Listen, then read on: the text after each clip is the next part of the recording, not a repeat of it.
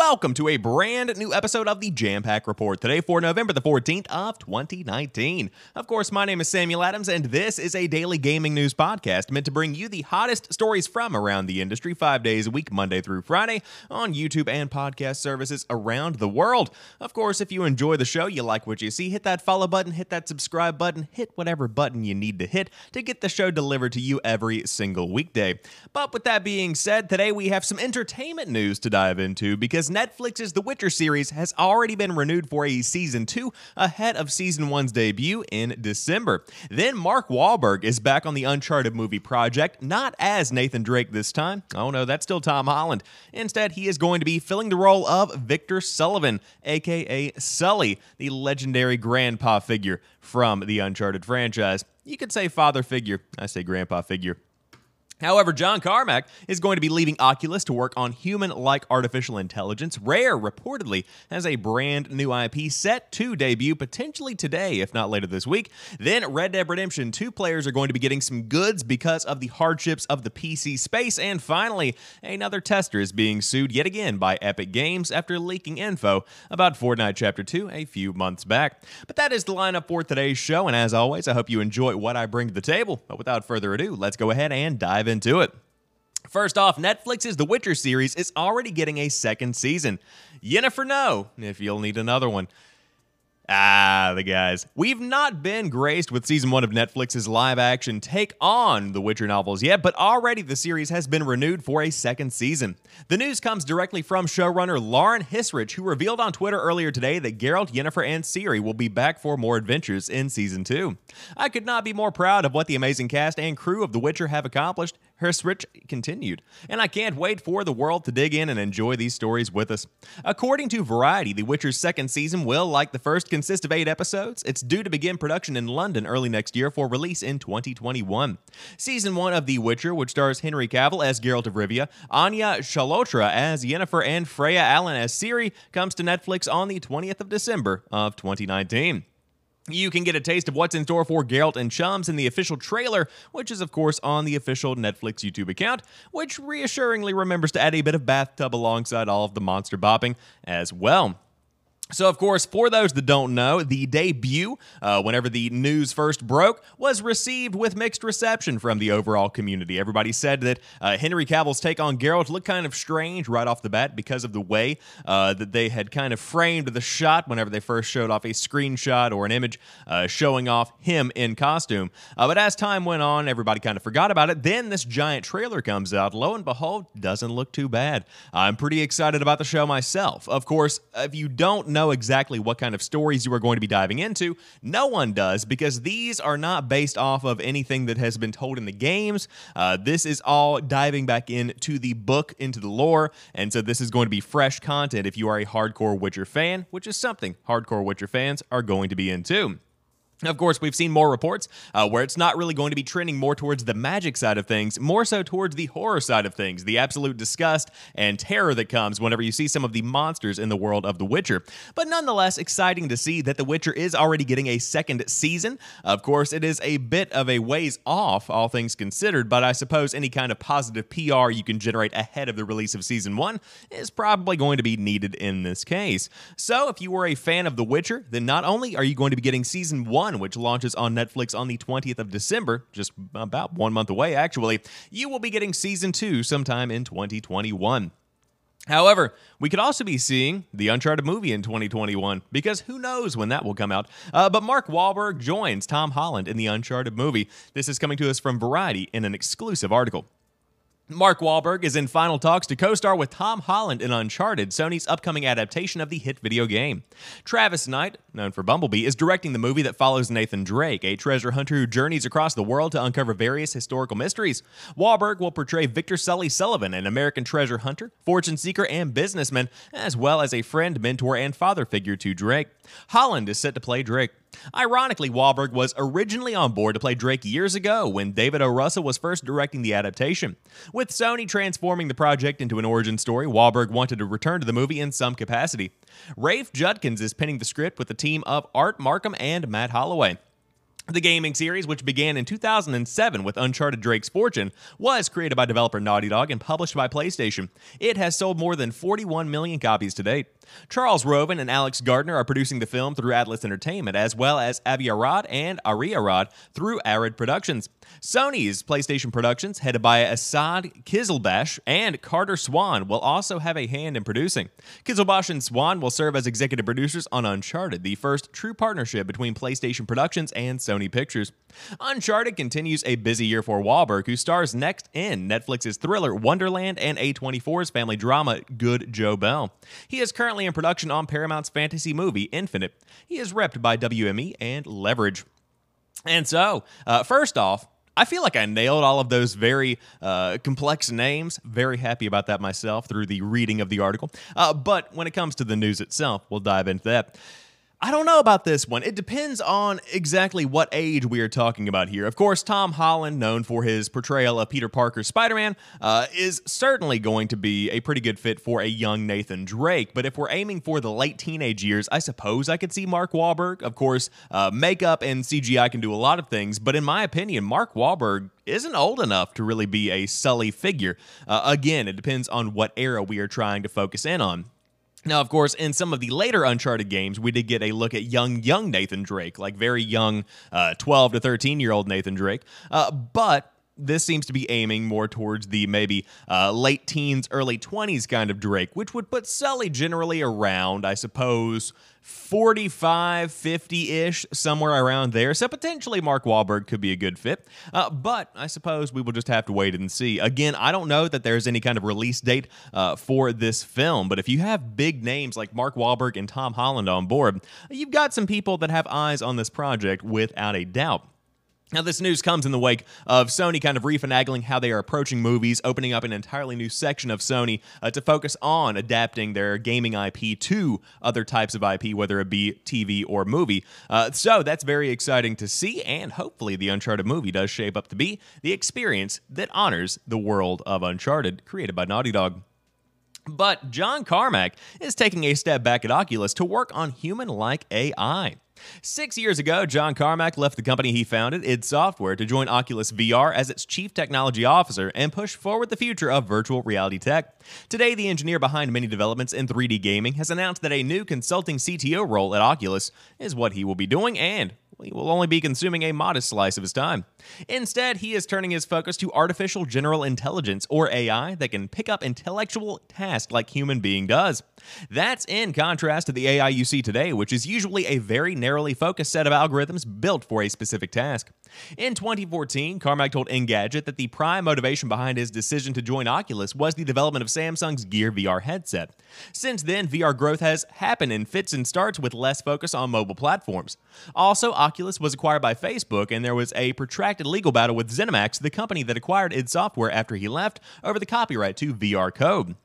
Oculus founder Palmer Luckey and other executives have left the company since Facebook took over, following a pattern seen at its other acquisitions like WhatsApp and Instagram. Still, Carmack suggests he will continue to have a role with Oculus, and similar to the shift that brought him to the company, it seemed inevitable that he would move on to another field at some point after 3D engines and aerospace work. According to his Facebook post, the alternative was cost effective nuclear fission reactors, which just aren't suitable for working from home.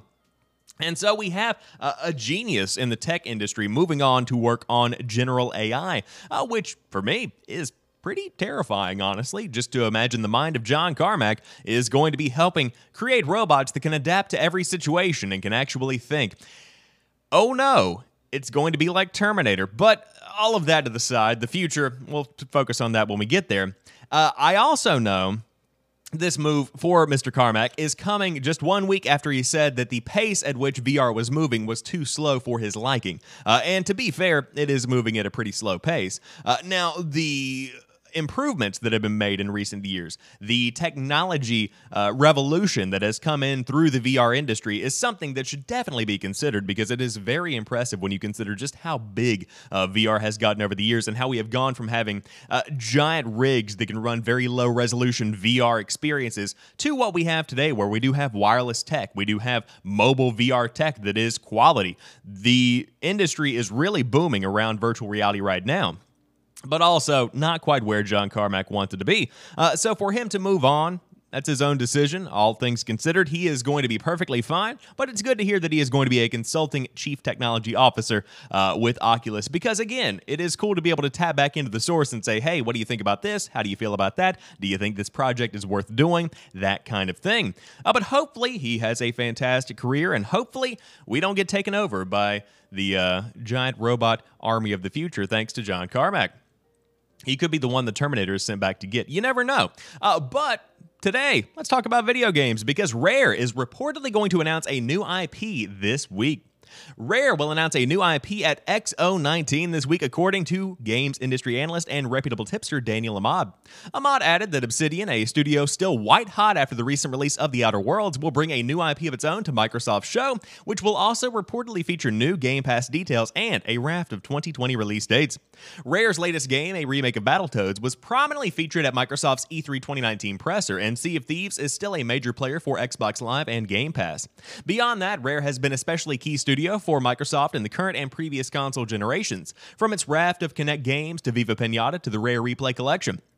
It wouldn't be surprising to see Rare make an appearance at XO19, but if Ahmad's right, the studio's upcoming announcement will be something totally unexpected. We're talking about an all new IP, so there's really no telling what Rare has in store. Likewise, it's unclear how this mystery game will fit into Microsoft's release schedule. We are starting to see PS5 and Xbox Project Scarlett projects crop up, and it's possible Rare will announce something for Microsoft's next gen platform. That said, it could also be one for 2020 to round out Xbox One's lineup. Microsoft has spent a lot of time and money beefing up its Xbox Game Studios roster, especially in the past two years, and Ahmad reports that even with next gen around the corner, XGS have approximately half a dozen titles scheduled to ship in 2020 prior to the Scarlett launch. We know when XO19 kicks off on Thursday, November the 14th. Uh, so, this is very exciting because, of course, Rare uh, had a hit on their hands with Sea of Thieves, a bit rough out of the gate, but as time has gone on and updates have come and the community has rallied around the game, uh, it's improved in a big, big way. Uh, but also, you have to remember the pedigree of Rare itself. I mean, they established the modern day platformer by working on games uh, that are in the Donkey Kong franchise, and on top of that, uh, you also have stuff like, of course, Banjo Kazooie. A lot of games they have helped uh, make into a reality that have helped shape various parts of the industry. But what are they going to announce? Again, you can't really pin down any kind of specific name or genre or anything like that. Uh, but what will it be on? That's the bigger question. In my opinion, the more exciting announcements are those that are not going to be on the current gen. The next gen games are what will really push the envelope and see uh, where we can take the next gen. Of course, these cross generational titles, like everything Ubisoft has coming down uh, their pipe right now, those are nice for those that already have gaming consoles right now. And of course, they can upscale onto the next gen. But if you really want to push the boundaries and the limits of what is possible, you have to fully embrace the new hardware. And you see that by comparing games like Assassin's Creed 4 Black Flag to Assassin's Creed Odyssey. The game itself, Assassin's Creed 4 Black Flag, phenomenal game. It was held back by the fact that it was on the last generation as well as on PS4 and Xbox One. As time went on, you began to see them getting away from the last generation and fully embracing the new generation hardware. And so then you have Assassin's Creed Odyssey. It came out a couple of years later, and overall, it is a mind bogglingly huge experience. The amount of depth depth, the amount of world to explore. There is so much to do in the world of Assassin's Creed Odyssey uh, that that simply wouldn't have been possible back in the day on the Xbox 360 and the PS3. And now the PS4 and the Xbox One are going to be the new PS3 and Xbox 360. Uh, so we will see just what happens at XO19. Of course, that kicks off today. I will be watching the keynote, not live, just watching it while at work. Uh, but excited to see what comes. And again, as we inch closer and closer to the next generation reveal, I can't help but get ever so excited about what Microsoft has coming down the pipe. However, if you are playing Red Dead Redemption 2 right now, I have good news and bad news for you. The bad news is some people still are having issues. The good news is some patches are coming. The great news is that you are going to be getting some freebies. Uh, now, I could read through this entire article right here because they talk about patch 1.14 and all this other uh, good stuff, but essentially, uh, players found a workaround. Now Rockstar is fixing it. We've got it. It's all good to go. Updates come as the game rolls out. But As a sorry and thanks to PC players for the hassles, anyone who plays Red Dead Redemption 2 this week and through the holiday season will be given a Red Dead Online bonus bundle that will include a Prieto poncho, provisions, and ammo. Details on that will be announced later, but Rockstar also urged players having troubles with Red Dead Redemption 2 to hit up the troubleshooting page on its support site. And of course, they will take a look at the PC performance later today on PC Gamer and let you know just how the new patch works. Uh, but I did want to mention this just in case those that were having issues wanted to get some freebies. Uh, again, this is going to be detailed later, but it looks like you will be getting a nice little poncho and some stuff to use in Red Dead Online. But uh, of course, we talked last week about Red Dead Redemption 2's PC launch issues. And although some people came back and said, hey, Sam, nothing's wrong with my game, other people I've seen online are having tons of issues. It kind of depends on the kind of rig that you are running. Uh, but of course, optimization is a rolling goal uh, for a lot of companies, and it looks like Rockstar is no exception to that. So hopefully, we will be getting a more uh, complete version of Red Dead's online experience or Red Dead Redemption 2's PC experience over the coming weeks as more updates roll out. But again, not a bad game right now, just needs a couple of tweaks here and there. A fine experience on PC. And finally, to round out today's show, another tester is being sued by Epic Games for leaking Fortnite Chapter 2. I wanted to leave you guys with a little bit of a message, a little bit of a heartfelt uh, memento, just a little uh, thing to remember throughout your life.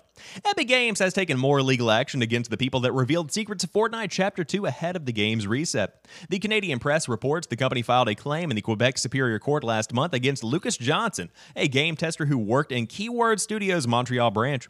Court documents found by the publication claim Johnson took a screenshot of the new content from the game while testing it on August the 30th. On September the 12th, the image appeared on an official user forum for Fortnite competitions, over a month ahead of Fortnite Chapter 2's launch on October the 15th. An internal investigation by Keyword Studios reported traced the origins of the image to Johnson, who was spotted taking the screenshot on a security camera. And of course, he was fired on September the 13th.